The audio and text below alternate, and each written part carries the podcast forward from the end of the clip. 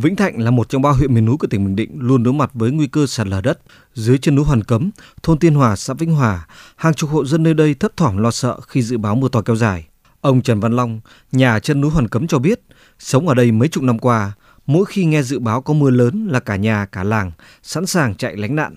mưa mà hé vào 100 ly á núi đó là cứ nó sạt xuống. Mỗi khi mưa gió là bà con ở đây rất là sợ. Cứ dò ra và đằng cái kia là cứ đứng về đằng cái chứ không dám vô. Cho nên là bà con rất là lo lắng. Bà con đây cũng đề nghị nhà nước có cái điều kiện nào đỡ giúp đỡ cho dân đỡ cho nó ổn định cái đời sống. Sạt lở đất cũng thường xuyên uy hiếp cuộc sống của người dân huyện miền núi Hoài Ân. Ông Nguyễn Hữu Khúc, chủ tịch ủy ban nhân dân huyện Hoài Ân cho biết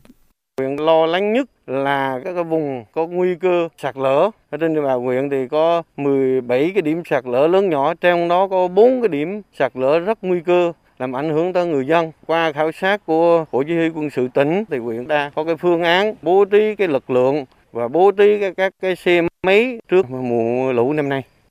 Trước thực trạng này, Ủy ban dân tỉnh Bình Định đã thành lập đoàn khảo sát liên ngành do Bộ Chỉ huy quân sự tỉnh chủ trì, phối hợp với các cơ quan đơn vị liên quan tiến hành khảo sát thực địa, phân loại, đánh giá ở từng cấp độ để tham mưu cho Ủy ban dân tỉnh đề ra các phương án ứng phó hiệu quả, hạn chế rủi ro.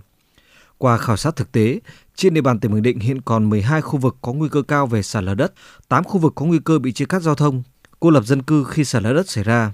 Ông Hồ Đắc Trương, Phó Giám đốc Sở Nông nghiệp và Phát triển nông thôn tỉnh Bình Định cho biết, tỉnh đã thành lập 4 đoàn đi kiểm tra thực tế và kiểm tra các phương án di rời dân khi xảy ra sự cố sạt lở đất. Đối với 12 cái điểm sạt lở này thì khi mà có mưa to thì